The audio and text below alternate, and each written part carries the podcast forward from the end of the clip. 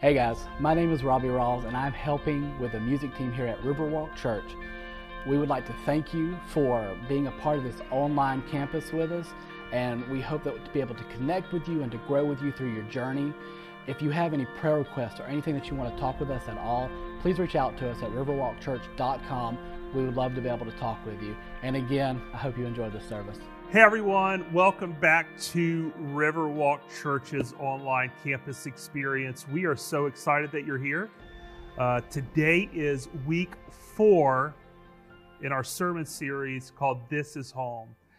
This is a four week series talking about Luke chapter 15 and the characters that are a part of it. Now, I, I've been telling you for the last three weeks that, that we have three main characters in this story, three characters that we're talking about, but to be honest, there's five. Five. Let's go with five. Do the math and comment if I'm right about that, okay? All right, so five characters that we're talking about, but let's recap Luke chapter 15.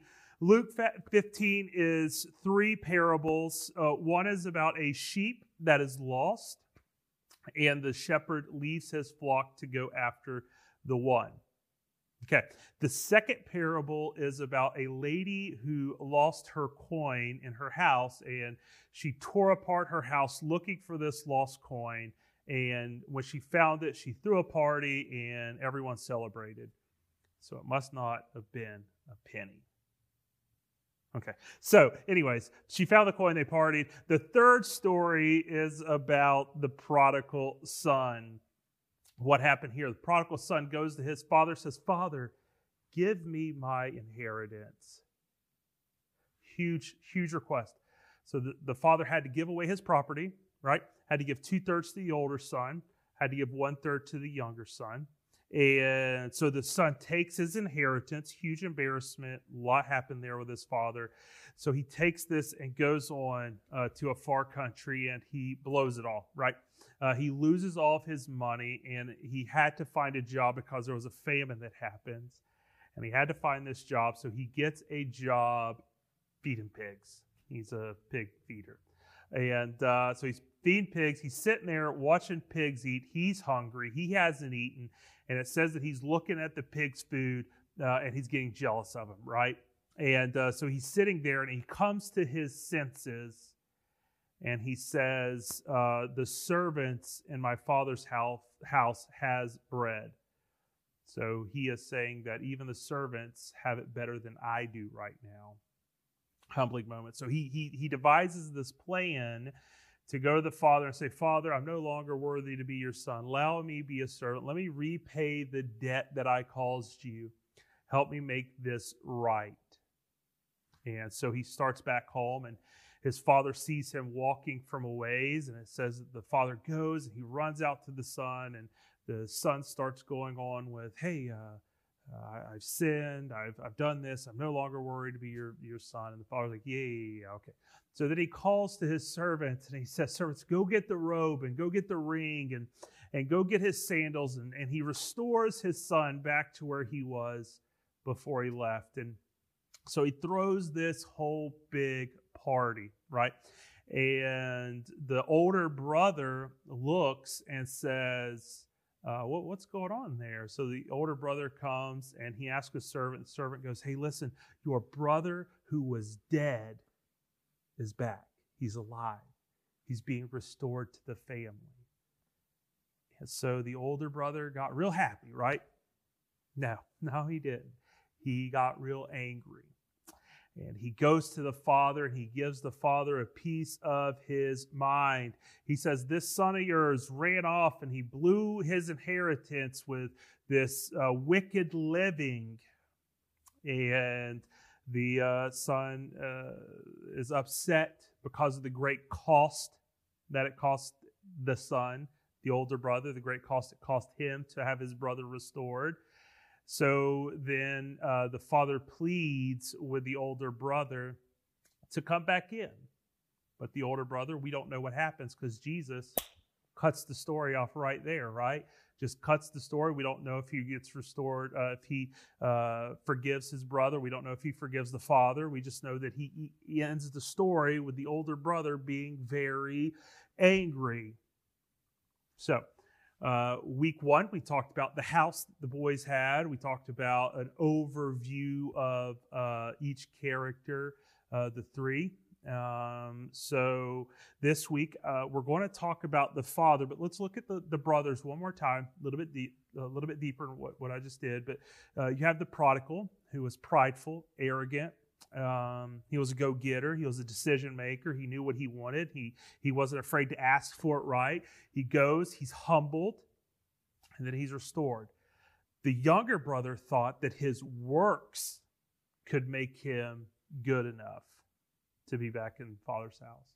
Then you have the older brother who felt like because of the works of his goodness, that justified him being in the, the, the presence of his father, being in this home. Both of them were lost because both of them loved the father's stuff more than the father. Both of them used the father to get what they wanted from the Father. Right? Um, the son, the, the prodigal wanted freedom and wealth, so he went to the Father and got it and left the Father, not caring what it cost the Father, not caring that it tore the Father apart. The, older brother, uh, he just cared about the wealth of the family and not about the Father. The older brother didn't want the younger brother back in his family. He would rather him still be distant and gone than have to spend his inheritance on this brother. Both of them loved the father's stuff more than the father. So this week, we're going to talk about the father. What I love through this story is the patience that the father possesses. When the prodigal comes to the father and says, Give me my inheritance, this wasn't like he could just Venmo or Cash App the uh, wire transfer the prodigal son his money. He had to sell his property. So this was a longer, um, longer uh, drawn out process than than just giving him an inheritance. It, it involved the the father to have you know humiliation in the community. Um, uh, it caused the father to, to, to his heart to be like pulled apart, but he was patient with the prodigal. He didn't get angry at the prodigal when he asked for his inheritance. To, to, to do this insult right right to him, but he was he was patient. He was uh, calm about it. We, we see the patience that the father has with the older brother. That he could have been very upset with the older brother. He could have caused this scene about the older brother. He could have, but he was patient and he was kind as both boys were processing what was going on in their lives. The father loved his sons. This is so interesting. And I want you to hear what I'm about to say. Both boys loved their father's stuff more than the father, but the father loved both sons more than his stuff. He loved his sons more than his wealth. He loved his sons more than his reputation. He loved each son tremendously. Pause this God loves you more than anything else. God loves you. The Father's love for you is unconditional, unending, and quite frankly, it doesn't make sense sometimes. He didn't care what was going on with his sons. He wanted to be in their presence and he wanted them in the family and he wanted them to be close to him because he loved both of them. He was literally willing to lay down his life for his sons. I've been saying this through it. When when the son, the prodigal son, came to the father and asked for his inheritance, he had to give both of the inheritance, uh, both of his boys the inheritance. So the older brother got two thirds, the younger brother got one. So the father laid down everything, so that you and I could be in his presence. He laid down everything so that we could see his love for us. The Father is being patient with you, He's being patient with me. He loves you completely, and He's wanting for you to come home. And He's eager to be with you, and He's wanting to be loved by you. He doesn't want us loving His stuff.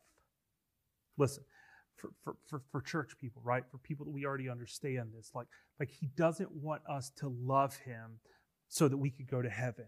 He doesn't want us to love him so that we could be blessed. He doesn't want us to love him so that we could be healed in our bodies. He wants us just to love him, right? And not his stuff. And that's the challenge, right? That, that, that's what it's calling us to do as, as gospel believing uh, Christians, we have got to love him just to be with him. We got to obey him just so we can uh, uh, be with him. We, we obey him to be loved by him and to love him. We don't obey him so that we can have his stuff, right? The love is the Father. The love of the Father is unconditional, it's unending. Quite frankly, it doesn't make sense. But it's here for you and it's here for me. So let's count this. We talked about the prodigal, the older brother, and the father. Who's left for us to talk about in this story? The crowd, right? Jesus is telling parables. And it's drawed this crowd around him, and it's made of tax collectors sinners, and it's made of religious leaders and Pharisees, right? So, so listen what I'm, what I'm saying here. The prodigal was a sinner. The older brother was a Pharisee. Sinners, religious. And what Jesus was trying to tell these groups of people is that they were both lost and both far from home both groups, this is so funny. We hear this story of redemption and grace and mercy, and, and it causes us to cry at the goodness of God and, and the mercy of the Father. But, but in the culture of this time, that wasn't quite the sentiment that the religious leaders had. It wasn't the, it may have been with the sinners, but the religious people here, it bothered them it angered them. It challenged the religious leaders in this time. And this is so interesting to me. That what Jesus was saying was that everything that they knew about how to approach God was wrong. And Jesus wanted to tell the picture of how we approach God. And it's not in our goodness, and it's not in our lostness, but it is in His goodness. We approach God in His goodness, in His mercy, and in His love. The prodigal son wanted to find out who he was by going away from the father. The, the, the, the, the older brother wanted to get away from the father because of his goodness, that he felt like he was good enough. He never sinned. He never disobeyed the father. He never threw a party. So he felt like he was better than the father at this point. So Jesus called this crowd together and he was saying, listen, the right way to approach God is in his goodness, in his mercy, and in his love. He was challenging the lost to come home. He was challenging the church to come home. He was challenging these groups to examine themselves in the relationship that they had with the Father. Okay. So, prodigal, older brother, father, the crowd around them. Now, who's the last person that, that Jesus is talking to? Can you guess it? It's us. Us. Listen, Jesus ends this story open and without a conclusion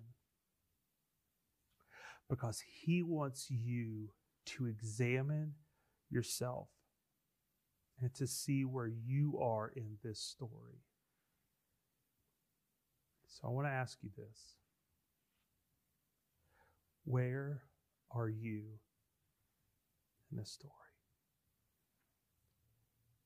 Can you relate to the Father? Can you relate to the prodigal? Can you relate in this moment to the older brother? Let's do something. Let's reflect on this for just a moment. Where do you see yourself in this story?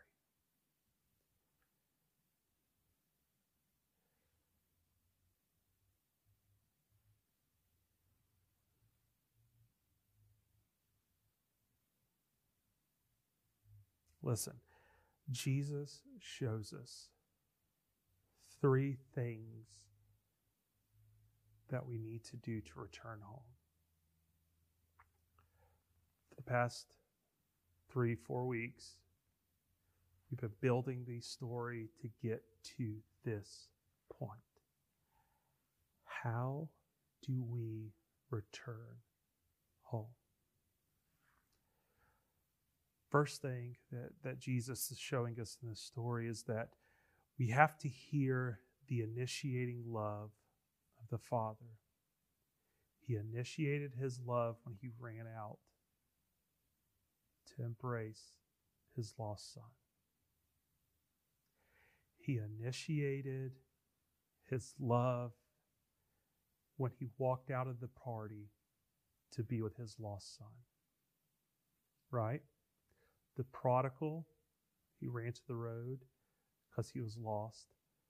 The older brother, he initiated his love when he walked out of that party to be with his other lost son. So, how has God, how has Jesus been initiating the love of the Father? Has He been stirring your heart for this moment?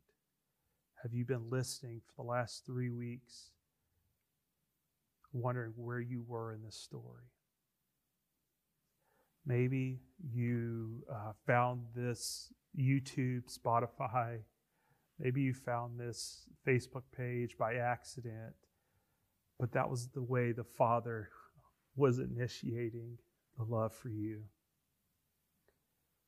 So, number one, we hear the initiating love of the Father. The second way we return home is that we repent of our sins and for our goodness. We repent for leaving the Father and choosing to do this alone. And then we repent of why we chose to be good. And if that reason isn't because we love the Father, we need to repent of them. That our motives weren't pure. We loved Him because of what he could do for us. We loved him to get what we wanted from him. So, how do we return home? The first thing, we hear the initiating love of the Father. The second thing we do is we repent of our sins and our goodness. The third thing we do is we must be melted and moved by the cost to bring us home. If you watched last week's sermon, we talked about the cost, what it costs for this, the prodigal son to be restored. That, that it cost the father, it cost the older brother a great, a great amount.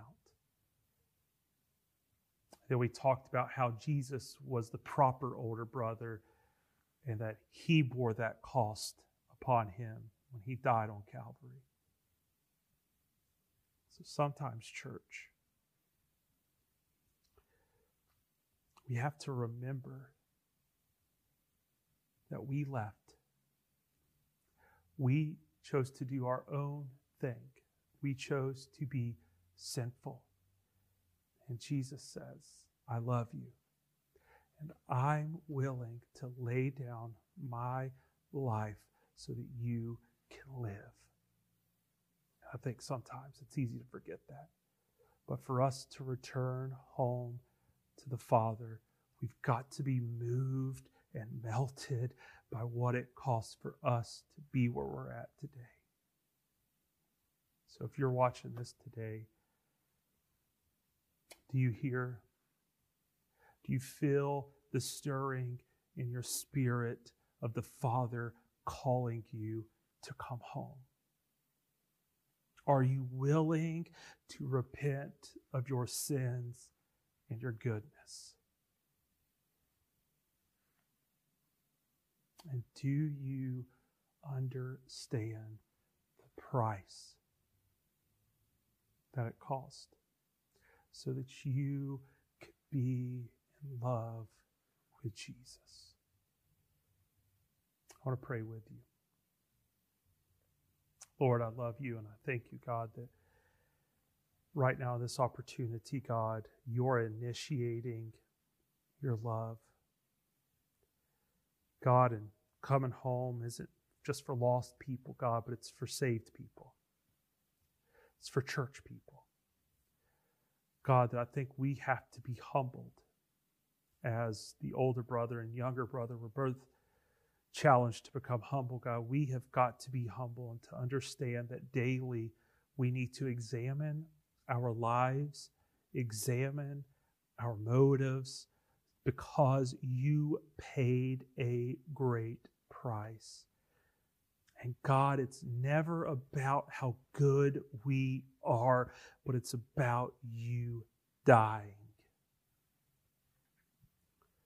So, God, for everyone listening who may have never uh, before chosen to be a believer, a follower of you, God, as they're watching this, God, they're feeling the stirring in their heart. They're feeling something inside their spirit right now, God. And I pray that the love of the Father, the love of Jesus, fills their hearts and soul where they're at, Jesus. God, and for people who uh, may be a believer who are watching this, God, help our hearts to be melted and moved by the price that it costs that we could be where we're at. God, I love you. I thank you that, God, you have called everyone watching, everyone listening to be part of this journey with us. So, God, help us to bond together as we walk this journey together. In Jesus' name, amen. Hey, what an exciting word. What an exciting word. Listen, if you're watching this, if you're listening to this and you felt something in your spirit, you feel that Father's love, why don't you message us? Because we're on this journey together. Your journey starts here. Your journey starts now. We want to walk it with you. We love y'all and thank you so much. Hey, everybody, I hope you enjoyed that service. Thank you for joining us on our online campus. We hope to continue to connect with you each and every week. Again, if you have anything that you want to talk about, any prayer requests that you need, please feel free to reach out to us at riverwalkchurch.com. Again, thank you guys. We love you.